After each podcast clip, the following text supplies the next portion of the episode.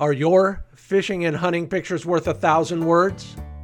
We're out and about, and I'm Scott Linden of RVTravel.com. These tips might help your social media posts or win you some bragging rights. Get closer or farther away from your subject. Aim your lens at leaves, rocks, water, sky, soil for a saver. Learn to use the macro setting on your phone. Shoot candid pictures, not staged poses. Get lower or higher.